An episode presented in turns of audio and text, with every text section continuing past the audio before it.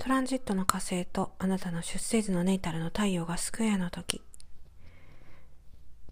この時期は、まあ、非常にこうエネルギーレベルが高いんですけれどこの高いところが、えー、自分のこう信念体系みたいなものを、えー、強固にさせる働きがあって、えー、で自分の信念を持つっていうことは非常に素晴らしいんですけれど、まあ、こう時にはこう妥協しないっていう非常に、まあ、難しいこう問題に直面することになりがちです。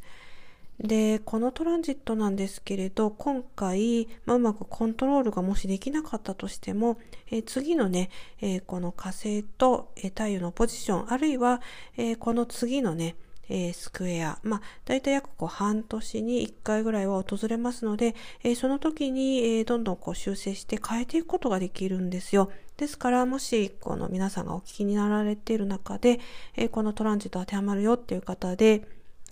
なかなかこう妥協って難しいって自分のこう思いもあるしねっていう方は急に変えなくても良いと思いますし、えー、変えるべきところは変えて、えー、もちろん変えなくて良いところは、えー、柱としてね、え取っていくみたいなこう感じで脱皮していくイメージでね、言っていただければね、大丈夫なんじゃないかなと思います。あんまりこう悩みすぎないように、くよくよしすぎないように、え前を向いて進んでいきましょう。